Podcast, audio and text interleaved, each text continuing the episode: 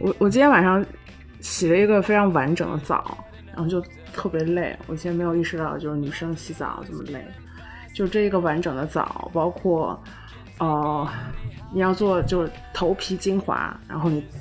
用洗发水洗完之后，你要拿个小瓶儿，然后把挤满了头，然后拿个浴帽就是戴上戴二十分钟，然后呃要做，然后做。我没有做干刷，理论上讲还要做干刷，但是我就忘了。什么叫干刷？就是你在没有洗澡之前，就是用那种猪鬃毛的刷子，就把它全身刷一遍。刷死皮是吗？我我不知道，就是反正就是，你没有看七妹的微博吗？七妹没有跟你上过干刷吗？但我没有干刷。哦，没有没有。然后呢，我大概身上干了以后，我就涂了磨砂，然后磨砂就也是个很烦的东西，因为我买的是那种，呃。那种大罐的嘛，你每次弄出来都觉得就是你要从，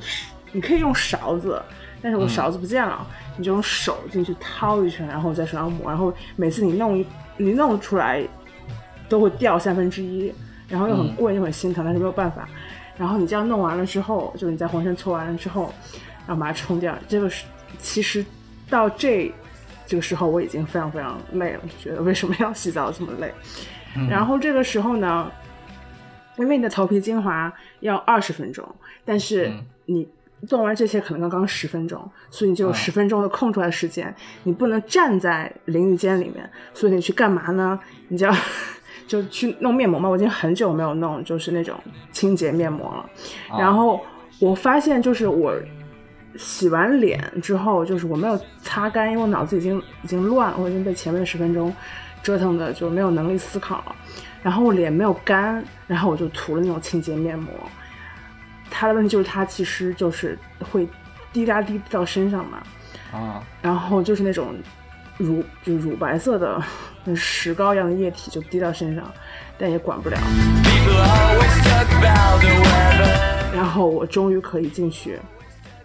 就把头头洗了，然后把面膜洗了。然后出来之后，我觉得都已经这样了。其实我是一个很不喜欢擦身体乳的人，因为我觉得很烦。但我想就都这样了，然后就最后非常疲惫的又擦了一下身体乳，然后就这一整个澡洗了差不多可能有三四十分钟。你折腾完这一趟之后，你感觉整个人不一样。我的确觉得这次弄完之后整个人不一样，就说明什么？就是的确是老了，就是。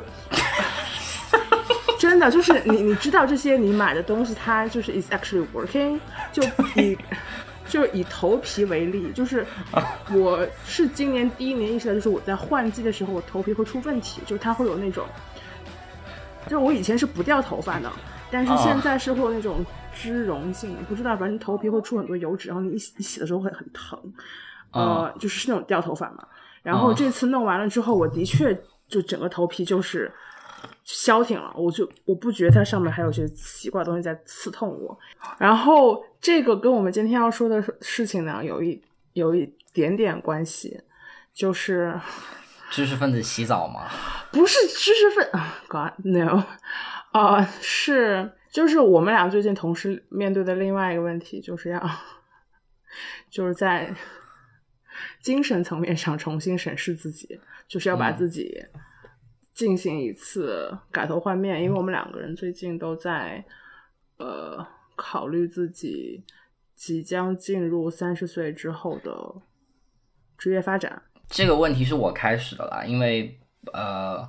我年后原来是在过年前准备年后去回北京的，然后一月份的时候也面了几家公司，然后嗯，但是因为现在出了这个疫情的缘故。就可能去北京的时间就往后推了。不过，嗯，我目前来说和某一家公司就是走的比较近吧，就是百分之百说会加入，现在看起来好像也不一定。但是，然后今天这个话题是我想到的，就是这个公司有一个很奇特的一点，就是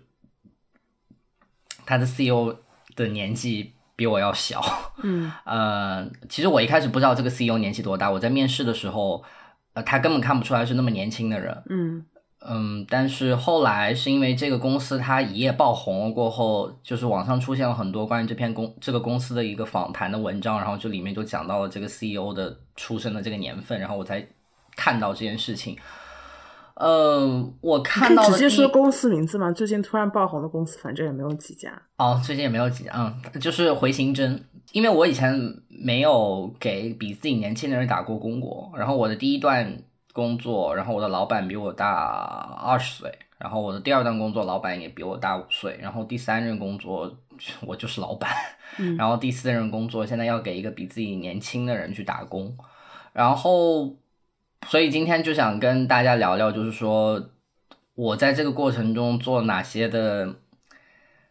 心理建设，就是放端正态度，我觉得。就是它充其量是这样子，就是我其实在说服我自己，就说啊，其实这一切都没问题啊，然后呃，其实这个工作很好啊，或者说这个少年天才很多啊什么的。但是可能在这样说服自己的过程中，然后你就会发现一些自己嗯以前没有意识到的一些缺陷或者问题，然后这个就是我们今天要讨论的问题。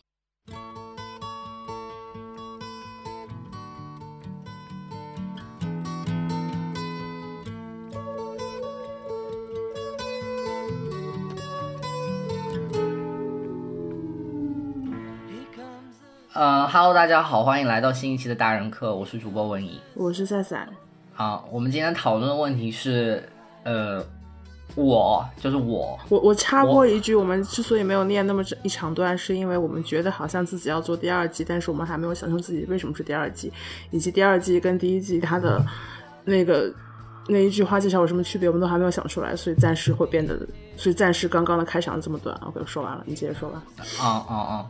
然后今天要谈的问题就是我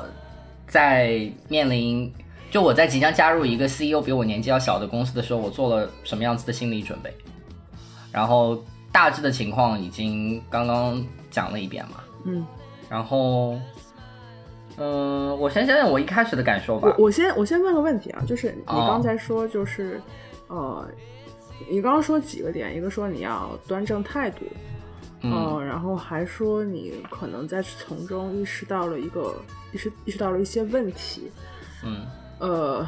还有一些别的我记不清了。哦，没事，就这两个好了。但是为啥要端正态度？就是或者说，就这个端正的态度是歪的，长什么样子？嗯。就在没有被端正之前，那个态度是什么？我觉得其实就是，呃，我现在极力克服的一个问题是什么？就是当我做出了一个不太不太一样的选择的时候，或者在大部分人看来是就是没那么好的选择的时候，我不会去用这个选择的特殊性，然后来自己给我脸上贴金。就我举个例子，比如说。呃，就打选工作这件事情，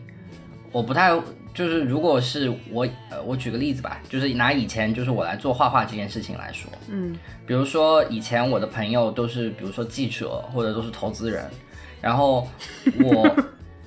干嘛？没有，这是两个非常不同的组别。哦，好吧，对，好，我接着说，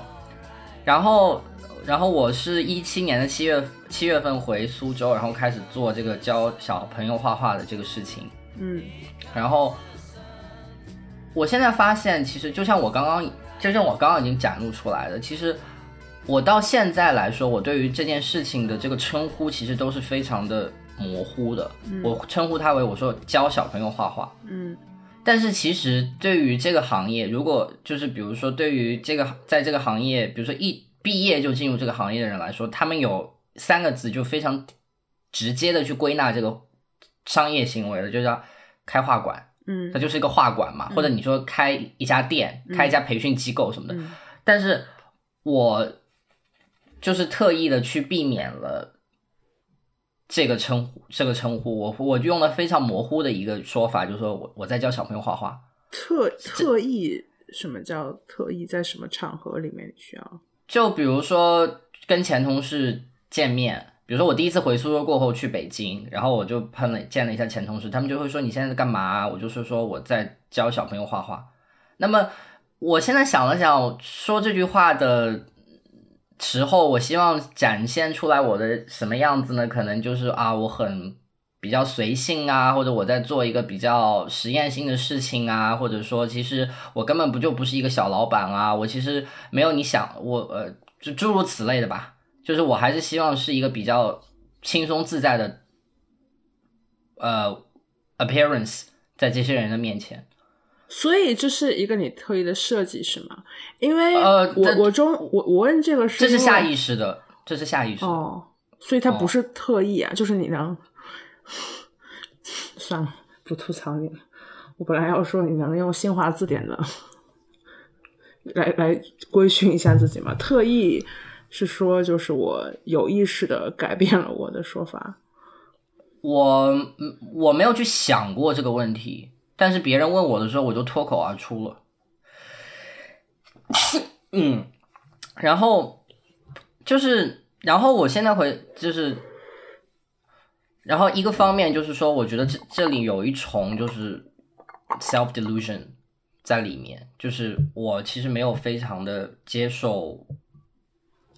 就就好像就是那么多，其实那么多，就就这个工作那么多人在做，好像我不觉得我是他们的一员这样子。所以你你并不是觉得就是说我开了一个画馆，或者说我是一个中小企业主，说不出口是吗？因为这个事情在我和我一些女性朋友上可能比较明显，就是就。就是 imposter syndrome 的一个表现嘛，就是你没法用一些听起来就比较符合社会标尺的、相对 fancy 的抬头来称呼自己。比如我有一个同学，他其实现在在做一个呃支行的行长，就深圳的一家深圳一家招商银行的支行的行长，但是他没法跟别人说我现在是个行长。他就觉得这话讲出来就非常奇怪，然后包括我对于自己的，我去跟别人介绍自己的时候，我也很不舒服，就是我没法去跟别人讲我是一个什么内容总监，就我觉得就这种说法让我会觉得好像自己就不不完全是配不上那个称呼，就是觉得这个称呼它所代表的呃那个人好像离我还很远，但是内容创作者都有这样一个。都有这样一个症状，比如说很多人他介绍自己，他就说我是个写字儿的，但他不会说我。你能听我讲话吗？我刚刚说的还有一个就是，他是做支行行长，但他也说不出来。哦，OK，嗯嗯嗯，对不起，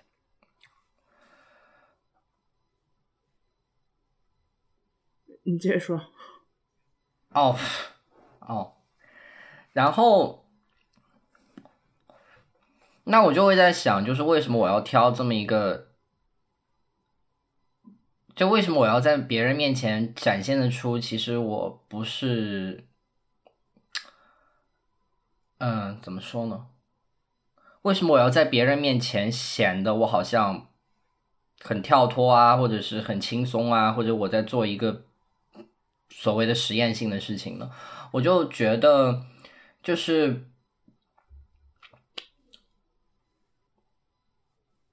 我去做了一个传统的事情，但是这个事情在原来的那个圈子里面又是比较的少见的。然后我觉得我，我觉得我有意识的去 abuse 了这种稀缺的程度，然后把它变成了一个好像所谓更酷的事情。就举个例子，比如说，呃，以前有一个。年轻的作家，然后他很有名的一个事情就是说，我去学修学修那个车了，嗯，他去学那个怎么修车，汽修。然后我我我不知道他的动机具体是什么，但是我这是我想到那个比较接近的例子，就是呃，实际上他做的事情是，他希望自己 down to earth，他希望自己去更贴近生活，但是 somehow 在他那个圈子里面，因为这样的事情太少了。他又被当做了某种新的标新立异的标尺，又给捧了起来。就是你刚刚描述的最典型的例子，就是比如说一个人在什么微软、谷歌待的好好的，突然不干了，然后辞职去，就是去尼泊尔办了一个学校，哦，然后或者是 不好意思又要黑一下张小雨，但是类似什么，就是我原来是做金融的，但是我现在不想搞这个，我要去做创作，对，我我要去写作，然后呢，我对这个事情一直的感觉就是，嗯、因为人其实一直就是这句话，我是在一席的一个演讲里面听到，就因为人一直是悬挂在自我编织的意义之网之上的，所以大家都都一样，嗯，你要，所以任何一个人他要怎么去解释自己的行为，就都可以。嗯，至比如说你你刚你会觉得说，呃，这些人他好像放弃了就是 高薪工作去什么搞什么蓝带甜点啊，或者什么去大理弄个什么东西啊，这是他为了挤进，就是以一种新的姿态挤进人上人的游戏。呃，其实我自己感觉就我也不知道他们怎么想的嘛，我其实比较怀疑他们可能也不是这么看的。可能有一种可能性就是，真的就是累了，就他的确觉得这个事情本身对他是有吸引力，他就去弄了。只是到后来，他可能发现在，呃，因为现在我们卡在一个比较奇怪的档口嘛，就是其实是就多重鄙视链，就是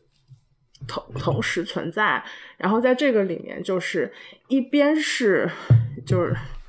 奋斗咖们嘛，对吧？就是我。嗯呃，一周工作多久啊？一周工作多久？怎么怎么怎么样？然后我要不停的工作，为就是为自己和为社会创造更多价值。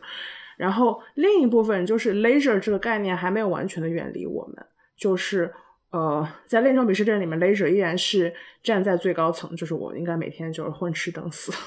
也不是混，就我应该每天就是不要把那么多东西就是花在这些名利上，然后结合上。中国实际的情况就是，其实那个应该是，应该是我在十三幺和白先勇那集里面讲，就是白先勇那个时候讲说，反正中国人大概的路径就是从儒家到道家再到佛家嘛，呃，嗯、那可能我们看到这些人，他其实在我的理解里面就是卡在就是儒家跟道家的这个中间，就是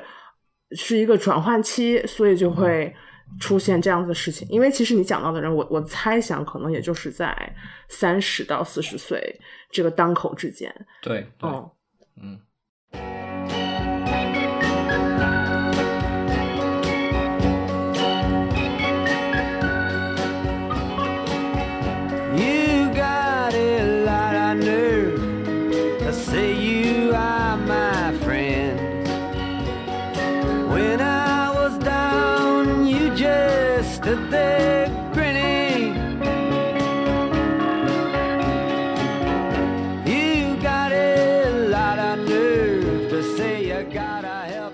刚刚讲了一件事情，就是说通过名字这件事情来体现出就是自己对于工作的一个没有办法去正视这份工作的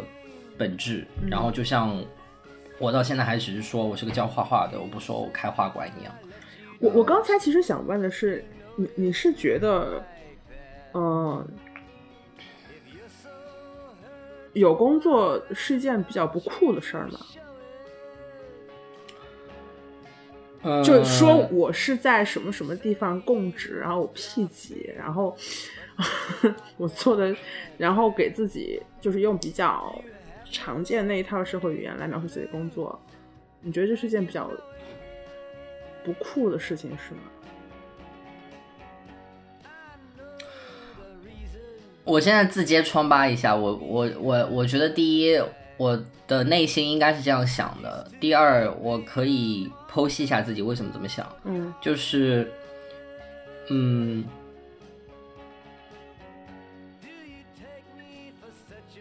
就可能这是一种机会主义者的想法，就是你在一个地方扎了窝，你在一个地方供职了过后，你就好像变得，就在我眼中看来，嗯。我就觉得，嗯，他会失去很多的潜在的机会，而我追求的可能是某种游离态的。但是就这这样的状态，很多人都嗯，先先不说评价了，我继继续来往下 dig in 一下，就是什么叫游离态，就是这个在记者的群群圈子里面其实很多嘛，就是新的产品出来了，我第一个知道，然后或者是新的公司融资了，我第一个知道，然后他对很多事情他没有深入，但是他是他作为信息的 hub，他是什么都知道的，嗯然后，嗯、我觉得有段时间我也是这样子的，我会因为我在那个状态，然后我会感觉沾沾自喜，嗯我会觉得就是你们在大厂里面待的人，或者你们有一个呃，不管是 P 级还是什么总监这样子的人，我会觉得就是嗯。其实你们不知道外面的世界多精彩，或者你们，对，对，然后这这点挺像挺像 Jeff 的，就是他，当然他经常那时候跟我说的点就是，呃，为什么同事都没有个人生活嘛？嗯他其实很少提及自己的工作，呃，然后他说自己工作大概就是他反正在区块链公司待过一阵，然后后来又去做那种 freelancer 的危机公关，然后他给自己搞的自我叙事就都是这些事情都就很简单，随便弄弄就可以了。我嗯 七点钟下班我就走了。我更加在意的事情是我每个星期天下午要在家里搞一个就是 Dungeon Dragon，然后呃我要为了全球气候变暖搞些什么事情，同时我还在自学 Python，不啦不啦不啦。然后他也会强调说，就是我。嗯，当然这个事情就好像拖累上下文，有点就是会显得他更加面目可憎。嗯，我可以展现一下，就是你最恨我的一个样子。不是我我没有我没有说完，听我讲完，就是他除了这些之外，还就说，他说，但是我也知道啊，那我他他们跟我们不一样嘛，他们跟我不一样嘛，那我反正是一个就是准富二代，我在北京就是有各种 passive income，我就可以靠收地租生活，嗯嗯嗯，然后再加上我又是呃，他也就是念 NYU 而已嘛，我 NYU 嗯回来的，然后我可能呃起薪就是会比别人高啊，所以 I know like I'm privileged but also like enjoy my privilege，、然后他就就，yeah，所以就是你们俩如果摆摆在一块的话，我感觉就是。从我自己的角度来观察，就是好像很不希望说自己是一个在努力工作的人，然后会有给自己灌输各种，其实也不完全是幻想吧，就是呃，至少从我觉得从你们两个人来讲，就是 like you guys can afford this kind of lifestyle，就是 不努力工作的这种生活方式，就就也可以吧。嗯，你刚然后我觉得最搞笑的就是，你有我有时候还会对我自己说，就是，哎，真想经历一下办公室政治。对我真的有时候会，我有时候就会说，哎，要不我脑抽，我去投一下简历吧。然后那个我就真的是从一个那个基层做起，然后一步步，然后我就会觉得，哦，那个事情看上去好像也蛮有趣的。就你看，就是现在就是选择的标准还停留在有趣嘛。就是如果这件事情它没有办法就是呃吸引到我的话，我好像还不太会去做。嗯，我觉得其实你这样讲下来，我觉得这还是跟互联网企业它所倡导的某种文化是有关系的嘛。就是，呃，其实互联网它对外的那个那种就称不上 propaganda 吧，但是反正它的那种自宣更多是介于说，就是在这里的工作是非常轻松的，然后你可能在做自己擅长的事儿的同时。呃，你可以顺带什么改变世界啊，然后你会跟一群很有意思的人，然后你每天都过着就是什么灵感噼里啪啦碰迸发，嗯嗯嗯然后办公室也没个就正经样子，就是每天就可以躺在就是懒人沙发里面，就是他其实是在延续一种呃反正就是 tech bro 肯定是在延续一种自己的校园生活，就是你的生活跟你的校园生活没有什么不同。对，然后呢，就会让人长期就是对工作有一种误解。我自我认为是误解啊，就是对我现在会觉得说，就是工作还是应该就是老老实实坐那儿，然后 你要把它弄完，它不是那个你可以就是 double，然后你随便弄完就可以那个什么的。就这个事情，在你刚刚进入职场的时候，呃，如果你可以负担这样子的生活方式的话，就是那种我就随便搞一个我觉得自己有意思的事儿，我也不管工钱，我就先弄弄玩玩。就是前几年，呃，可以，但其实上某种也不也不太可以，因为其实你在这个时候你没有给你自己积攒某些必要的资本。但是反正这个事情到了三十岁的时候，你会发现是不可延续的，就是你你不能再这样下去了，不能再这么下去的一个原因是，就是你对自己没有交代，就是你常年就是不知道自己在干嘛，就好像就只是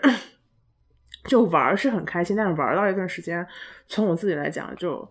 就也会疲。第二就是，嗯、总是会到一个阶段，就至少从我来讲，我会感觉你不能再让家里养着嘛，对吧？就你总会到一个时候，就这个时候，其实你应该考虑你要就是回馈家庭了，就是他已经在你身上就是砸了这么多资源，你要这样子一辈子下去，就是这不是个事儿。嗯、Not anyone can move you this way. Finally got you loose I'd rather make a pound with blade. Imagine all the lives that we could change. You don't even know the power you got in them legs. Pick up your face and be proud for once. Take off your cool, but keep styling on her. Okay, now don't slack. I need all my rags. No need to hold back. Act like you 我暂时说完了，你有什么要说的？我声明一下，我没有被家里养着。哦，OK，然后，呃，你这个倒让我想到，我以前当我离开第一份的工作的时候，嗯、我有一个女老板，天呐，就是这一季又会被骂的非常惨，这就是这跟那个就讲二线城市那样是一模一样的，就是这完全就是就是特权谈话。特权也是人啊，对不对？Plus 我我也没有 passive income 嘛，就我也不算特权嘛，对不对？不是，但是我我刚才说的，嗯，anyway，就是反正啊我这里这里做一个自我检讨，但我知道就是啊我的自我检讨对于已经非常讨厌我的人也没有什么价值。就我以前离开第一份工作的时候，我有一个女老板，然后她找我谈话，她说你在这边觉得就是你有什么想跟我讲的，或者你有什么你有什么觉得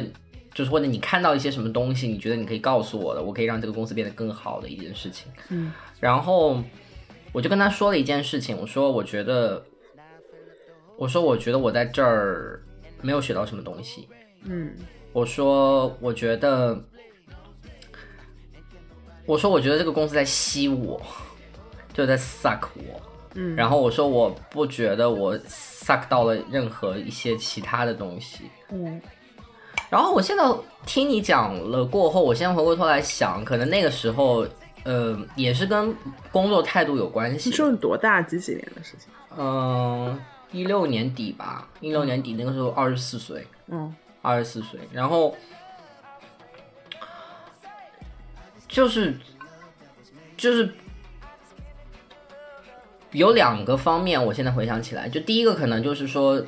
公司给你贡献的这种 expertise 跟 knowledge 不符合你的需求，就你希望你在这得到什么，结果他给你的是别的东西，但是你那个时候没有意识到，但它其实已经成为你身体的一部分了。然后第二个就是。第二个就是，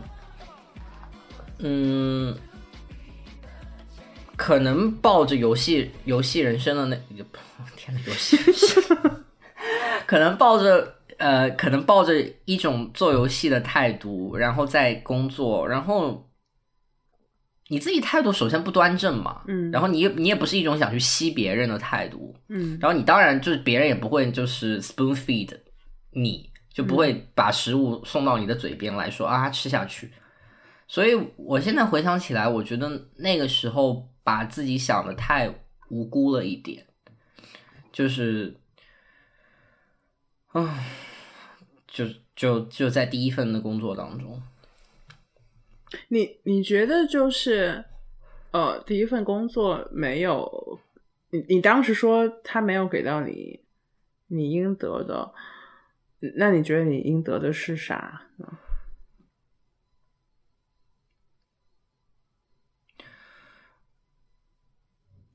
嗯，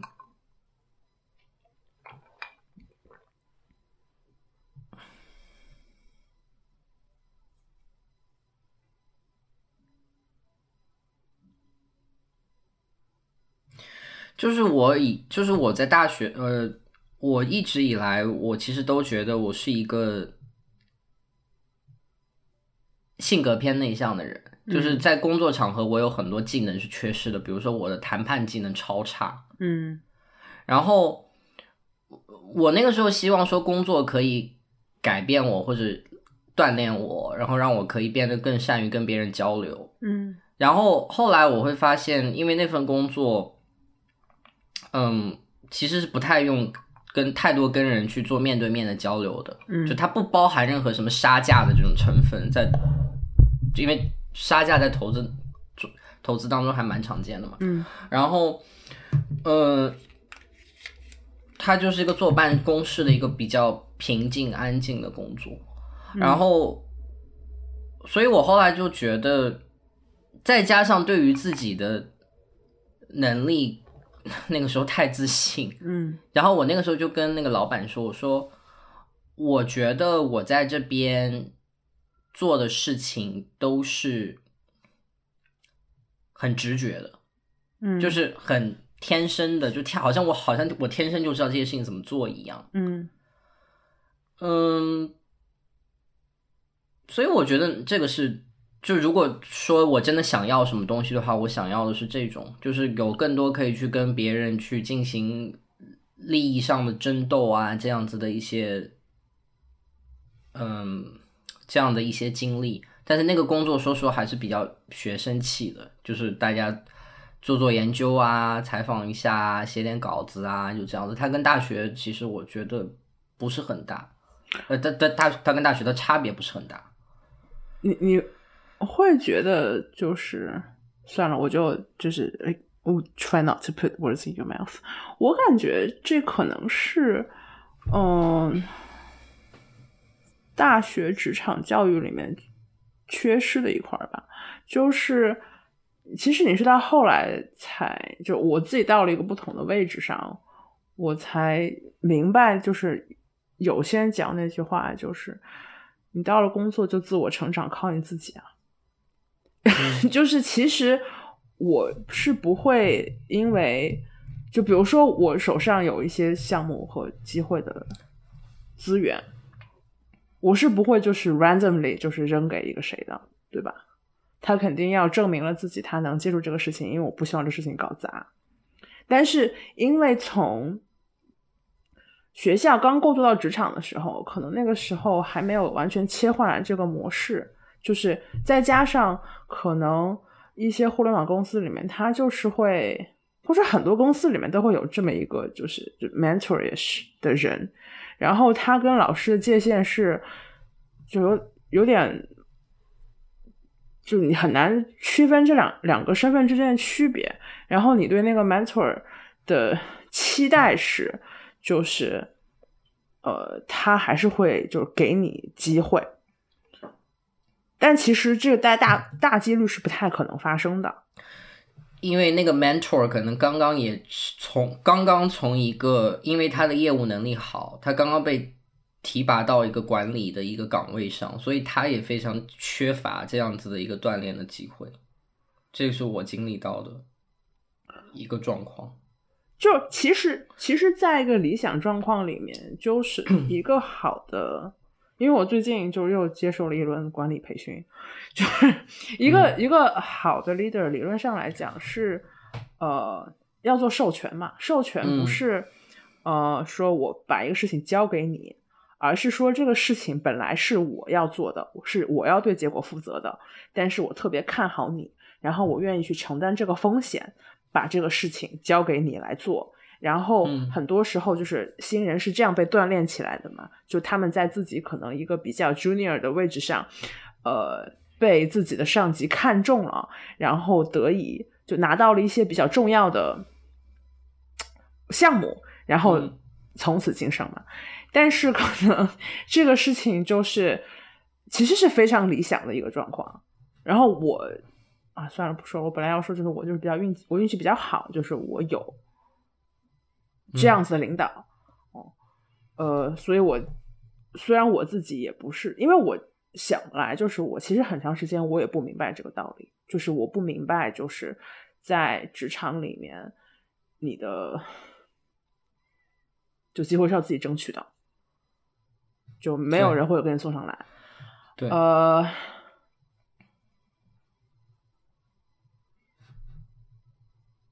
然后你就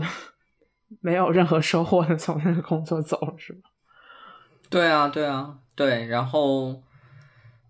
我到现在说实话，就是回顾我自己的职职场的经历，然后我都觉得我还是在尝试不同的东西。这就回到了，就是说之前我们讨论过一个问题嘛，就是你工作了五年过后，你还在做一个一线的工作，你就是比如说我，我会不会紧张，或者我会不会慌？因为就眼看着就是说，呃，我的很多同龄人都已经，比如说走上了管管理岗位，然后我可能或者比如说，如果是写写稿的，那他已经开始做编辑了，嗯，就诸如此类的，嗯，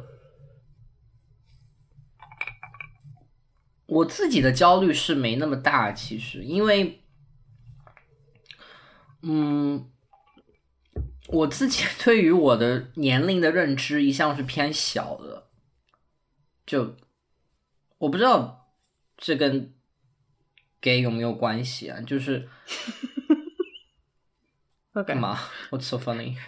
暂且暂且认识为有关系吧。哦 I'm just like it, it's amusing because it just created like a new stereotype.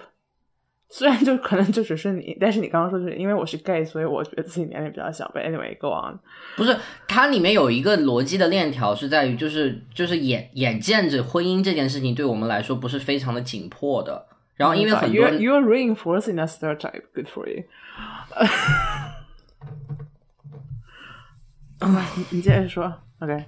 心态比较年轻，嗯，对，心态比较年轻啊，然后我就我也没有什么这样的包袱，就是我也不觉得说什么到了什么一定的年纪就要做什么样子的事情，所以我自己觉得就是现在我二十七岁了，然后我还在写稿，然后或者做一个很普通的呃写脚本的人，我觉得没有什么。我我觉得是我最近一个星期，因为我自己工作也有一些变动嘛，我最近星期想出来的结论就是，其实如果不考虑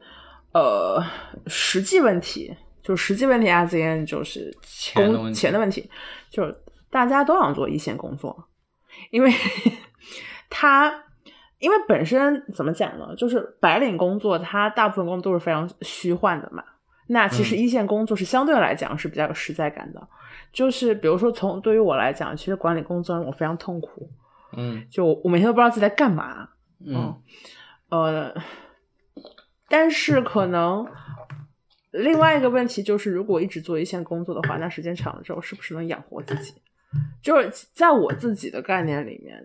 这样可能是因为我不像你没有看到外面精彩的世界，就是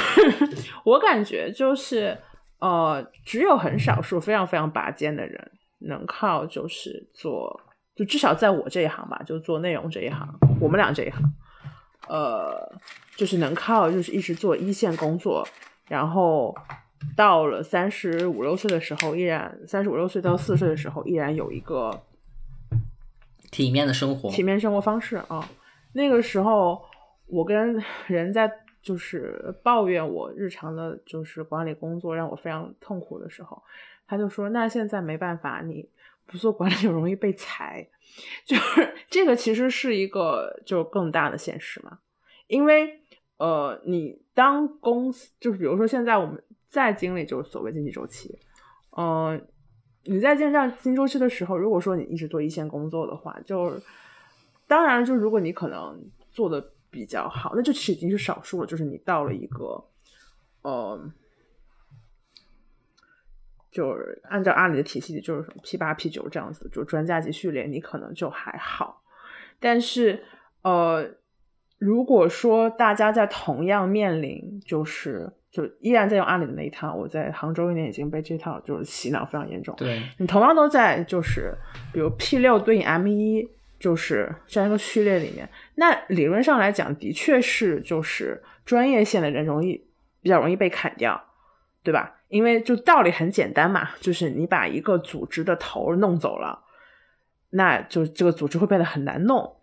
但是专业的人，他理论上来讲是可以从外面再弄一个别的来的，哦，所以这个其实是我感觉更大多数的人对于自己到了一定年纪之后还在做一线工作的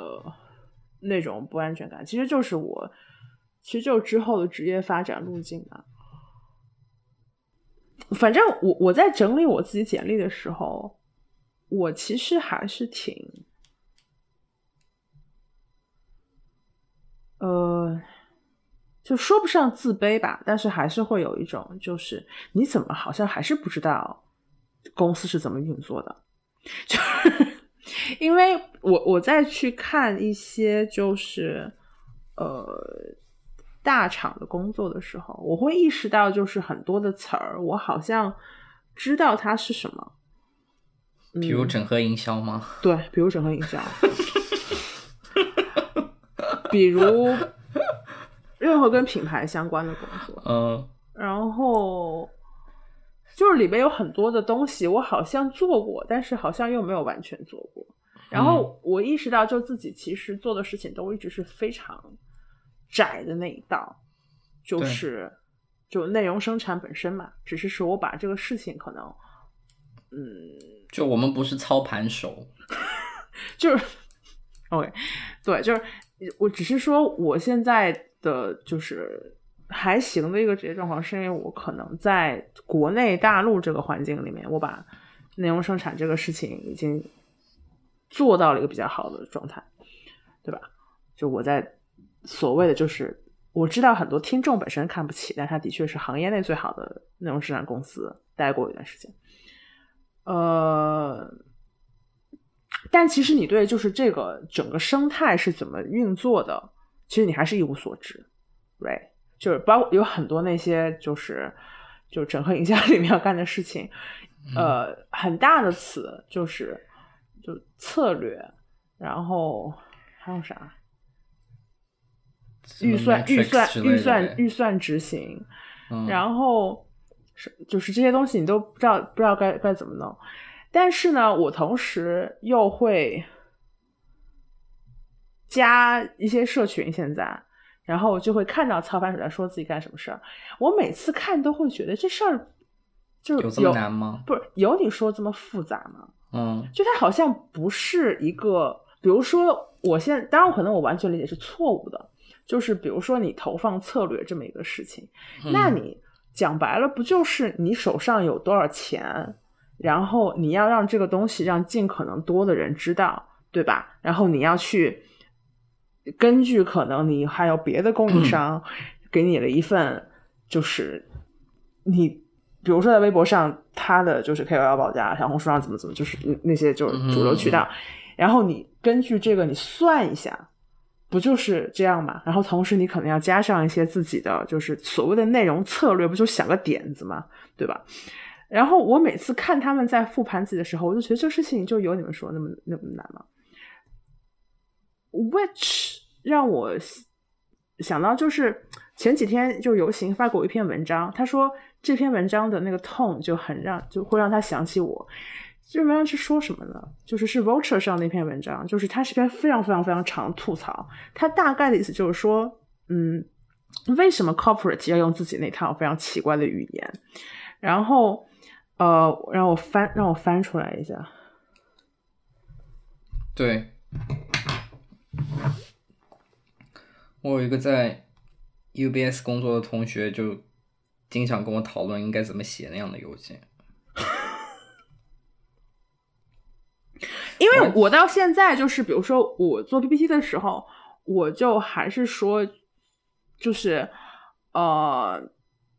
怎么讲，哦，就大白话，就是就对这个东西要赚钱。然后我我到现在包括讲什么，就是就增粉这种话，对我都有很我都有很强烈的障碍，就是为什么要那样说话，就是，嗯、o k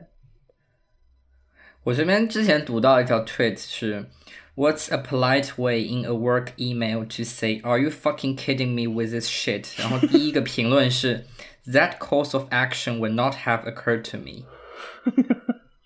啊，就就这这英文就更恶心一点嘛，but 好，你可以讲讲那个 Vulture 那篇文章。就是那篇文章，其实它有一个点，就是说，他大家讲这种话，其实是在阻断 communication 的。嗯呃，但是这就是他的目的。为什么是目的？是因为呃，他这个文章就逻辑比我讲的复杂，就是其中一个就为什么就是阻断沟通会成为他的一一种 purpose，是因为大家其实都不知道自己在干嘛。就比如说有一些人，他可能工作就是组织各种的会议，嗯嗯，对吧？然后，但他会把所有事情我要给大家同步给大家，right？他其实就是对个组织会议的。然后，呃，同时因为就是英特网公司，不好意思，互联网特网公司。因为互联网公司本身的那种就是非常就是在乎 scale，在乎速度，然后他们又会就是发明出来一些就是各种各样就是奇怪的词，嗯，让我看一眼啊，Procurement 呃，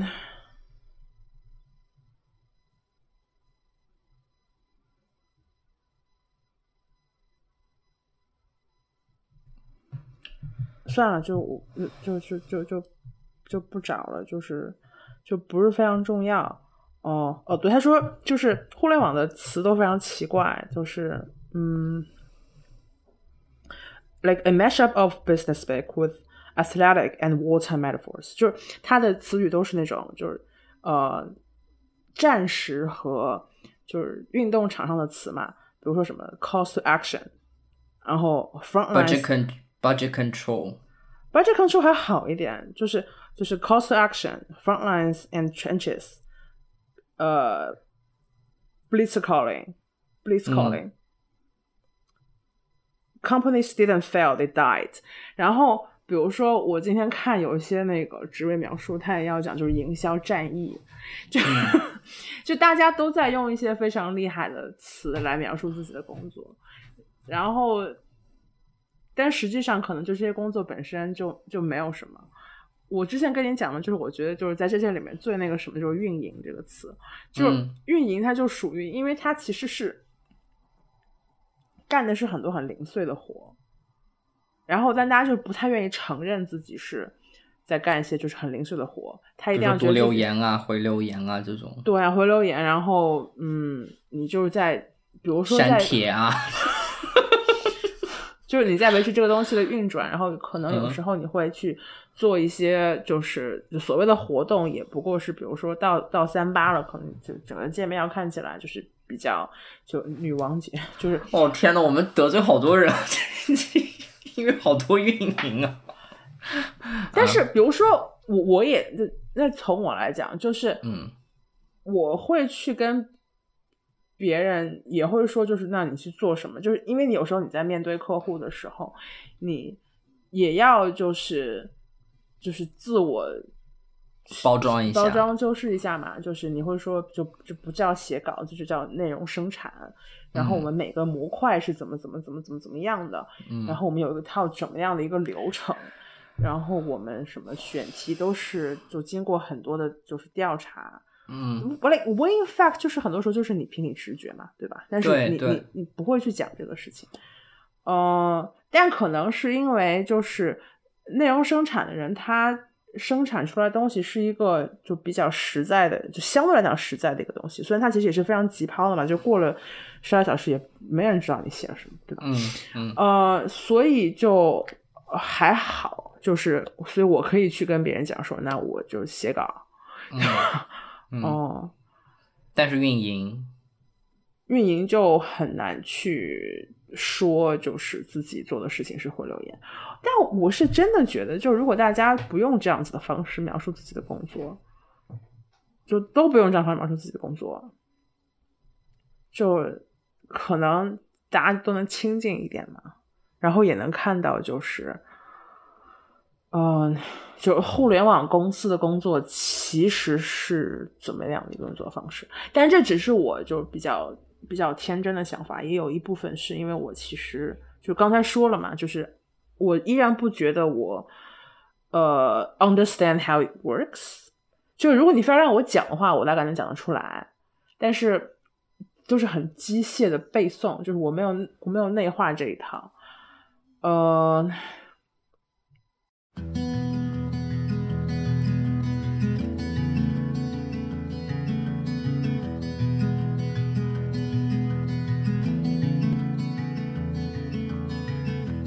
Oh, I'm headed to the mountains. I'll be back in a week or two. Don't you try to reach me, cause I won't pick up for you. 我跟你说你刚刚讲到，就是说，随着人到了三十五六岁过后，他的维护自己的成本可能会变高。然后，比如说，对于呃直男直女来说，他会组建家庭，他要干嘛啦？这不是是不是很？我们接着说，就是他会组建家庭，他会有孩子，然后他的这方面的花销会更大嘛。嗯，然后我上一次对这件事情，对你说的这个问题有一点点的冲击的是什么？就是今年过年的时候，嗯因为过年大家都出不去嘛，嗯我就在家里开始疯狂的打游戏，就是因为以前的话可能一个礼拜打两三个小时，但是我那段时间就是大年初一开始，我可能每天都要泡大约四五个小时在上面。嗯，然后我玩的游戏很老，叫《魔兽世界》。嗯，然后我惊讶，然后我惊讶的发现这个游戏我已经玩了十六年了。嗯然后我就在想，就是说我现在二十七岁了，然后一个十四一个东西，我从十二岁开始玩的时候，然后我玩了十四年，嗯，我有没有可能再去玩十四年呢？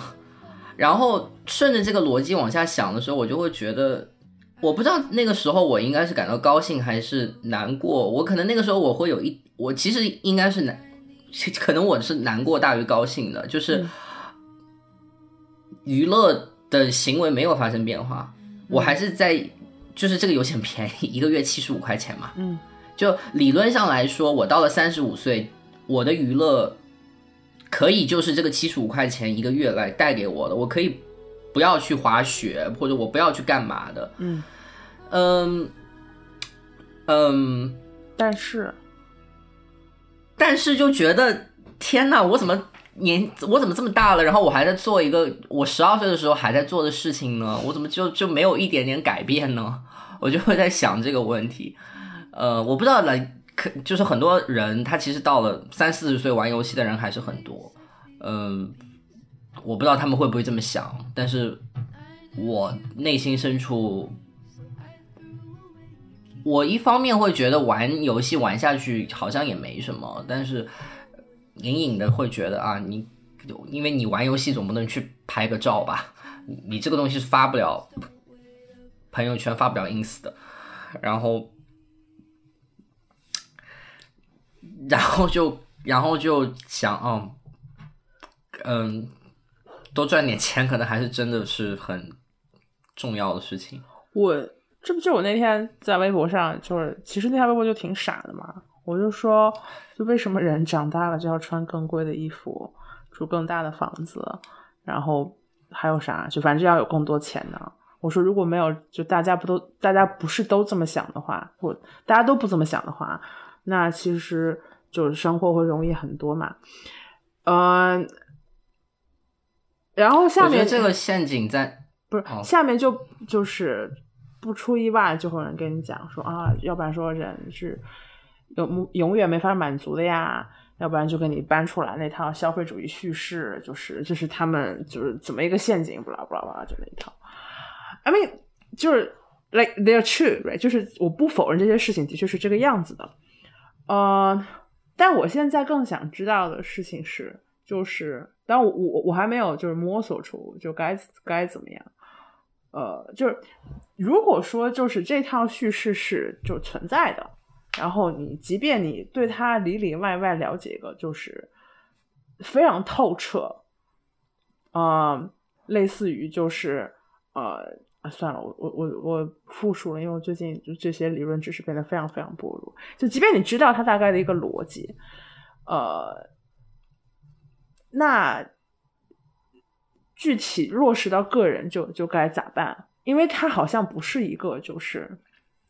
想通了就就可以把所有 ins 上你关注的那些什么男装女装都取关的。对，因为因为你，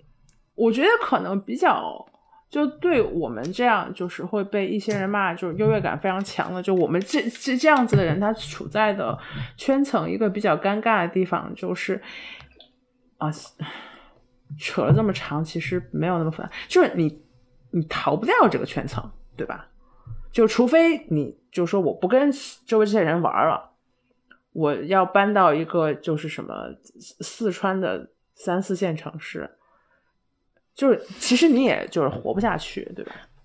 我说我说那个什么一点，就是就是我知道这话会会被人骂的非常惨，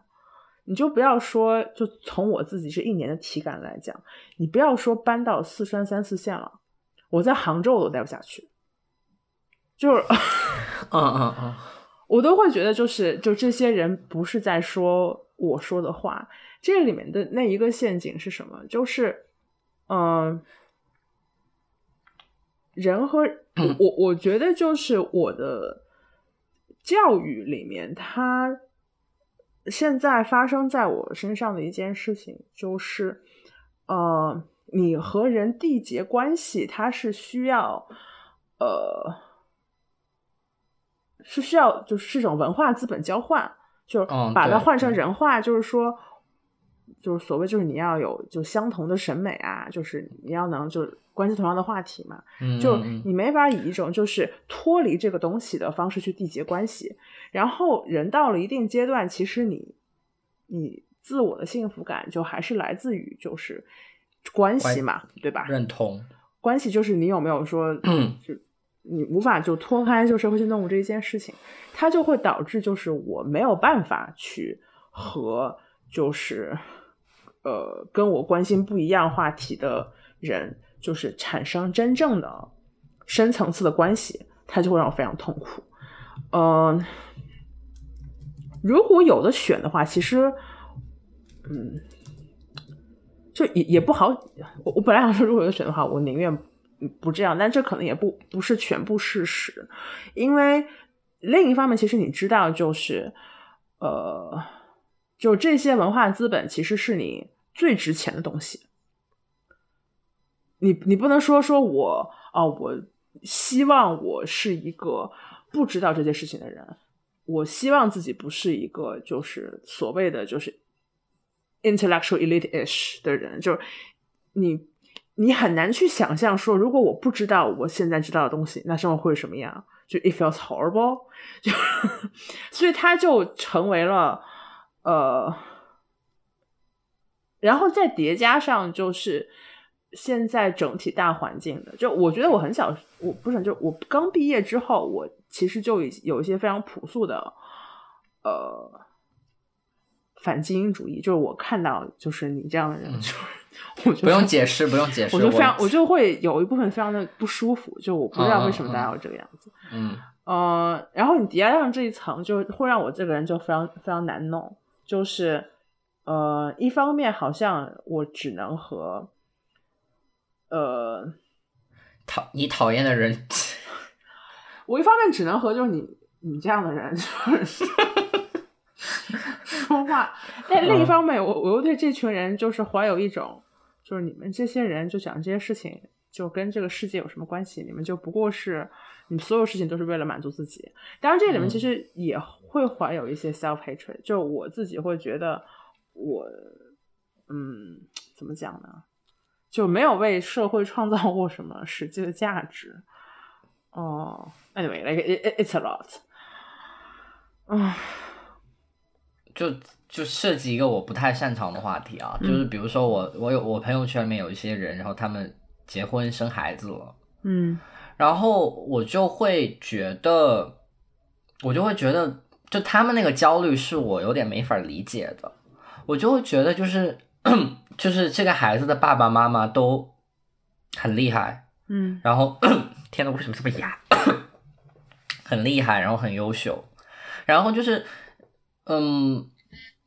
就如果我们认为家庭教育是孩子非常重要的一个部分的话，你为什么觉得，你为什么还要给你的孩子去找那么多的 plugins，或者是插件，或者是补，就是，嗯、就他还是觉得自己的孩子会不如人嘛，就这个焦虑还是在的，就不管自己有多好。哦，it's so it's so lame 哦，我对这个事情大概的理解就是，呃，一个是，当你有了孩子之后，你会看得更远嘛？你会想，因为你会自然而然想到说，就是现在这个小孩三岁，那他等到二十三岁的时候，二十年之后会怎么样？所以你会对二十年之后的世界有个非常就是具体的想象，对就其实我们是很少去想的，反正我嗯不会去想，就是到四零年会怎么样的。呃，然后当你去想的时候，你就会意识到，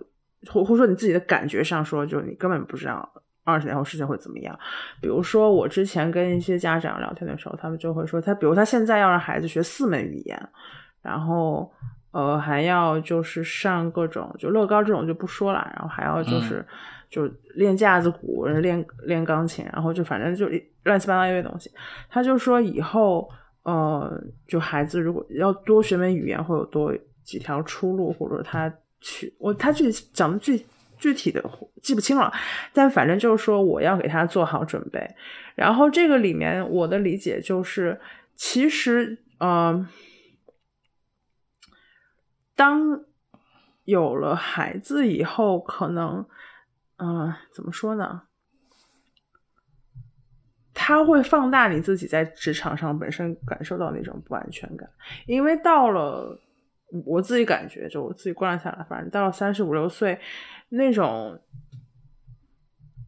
职场焦虑是，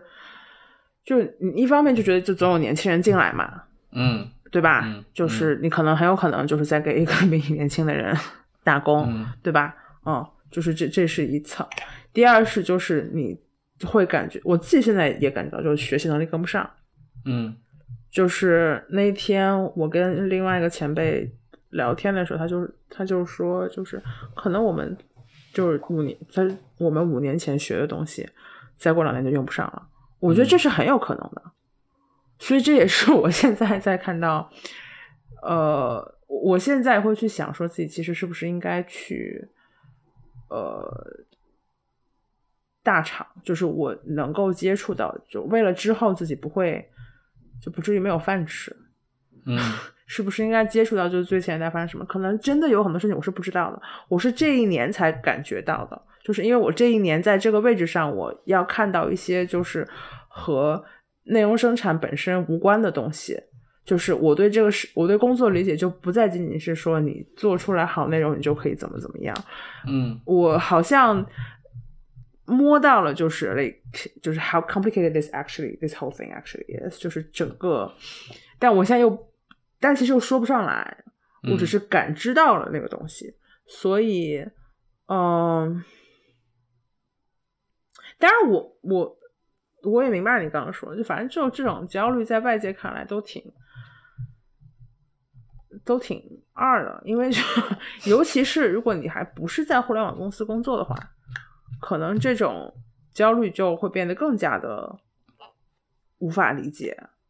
对吧？对对，因为互联网公司其实最难干的事，就最难做的事情就是就预期管理嘛，对吧？嗯嗯嗯就是你你怎么能让人就是呃，既对未来就是 就是 让你的公司看起来有足够的想象空间，同时又不会呃因为预期管理没有做好，让你整个人每天过得都特别不好。对，啊，那节目最后就只能祝大家好运。对，祝大家好运。嗯，啊，好吧。